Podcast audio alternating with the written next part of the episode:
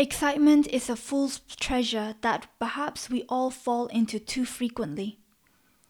I am unsure that excitement alone is an emotion we should chase to sustain our visits again and again with something that is truly worthwhile or something worth playing the long game. In relying on excitement alone, we may not choose to continue when there are challenges or still moments within the journey when the task at hand is not giving us the acceleration we so longed for, and when the outer circumstances are not reflecting our inner imagination of validation or result. Sometimes, the most obvious flaws of ourselves are kept hidden from our own eyes, and it takes someone close by who knows us well and who will not shy away from honesty to tell us what we are doing. I didn't realize I was being the blissful fool all too often when it came to chasing my own excitement.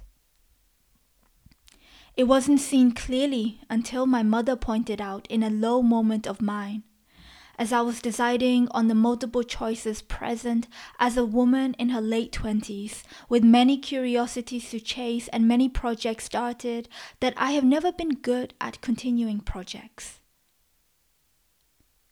The comment hit home in a way that I knew was true. I am very good at forming many ideas, but I am also very good at not seeing the limited amount of time I have been granted in this life. This self of mine is very clear, you see.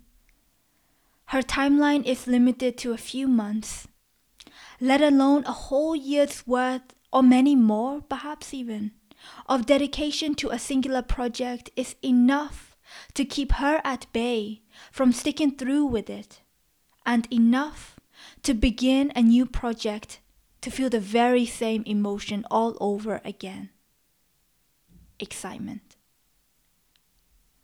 Yet, internally, the same self have always admired people who have dedicated their time to timeless work meaning. They don't apply short bursts of effort, but the act of repetition, of landing themselves to a singular task, a singular subject, a singular topic, again and again, seeing it from different angles, weathering the storms of frustration, and reveling in the sudden light bulb moments that make it all worthwhile again. That despite no applause or no certainty, they come back to this work. Just as natural as they eat and sleep, just as essential as their requirement to breathe. The feeling of starting something new is an exhilaration that I love to feel.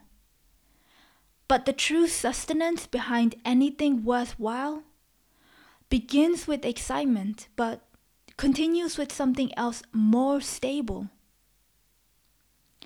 It is with our ability to simply do what we do because we like to do it.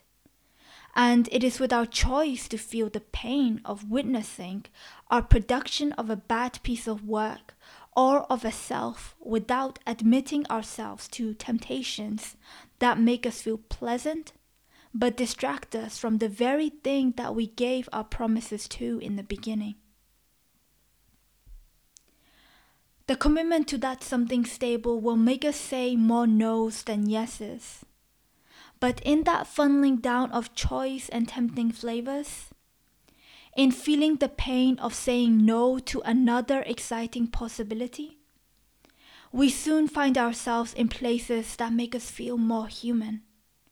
Not searching for the Peter Pan like youthfulness to go against the pro- progression of time and age not comparing ourselves to perfection that we often see, even if we know that perfection is false, but we still fall for it anyway.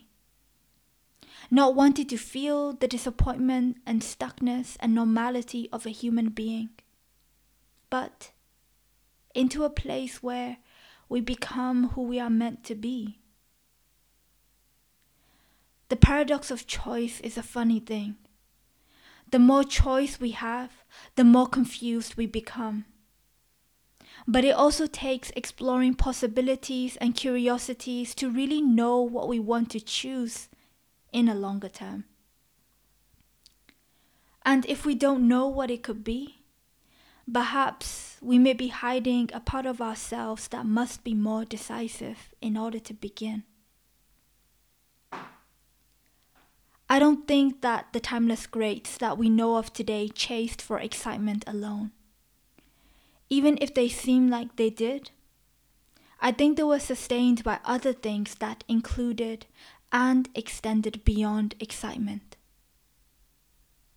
And the application of ourselves to the task at hand, no matter what we decided that it will be, to repeat it day after day to land ourselves in the same environment and choose it to approach it from different angles, to weather the storms of frustration and to be graced by revelations, are perhaps the seemingly elusive thing that we were chasing for in the first place.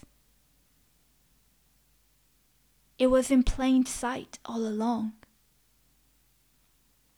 We do what we do because that is what we do.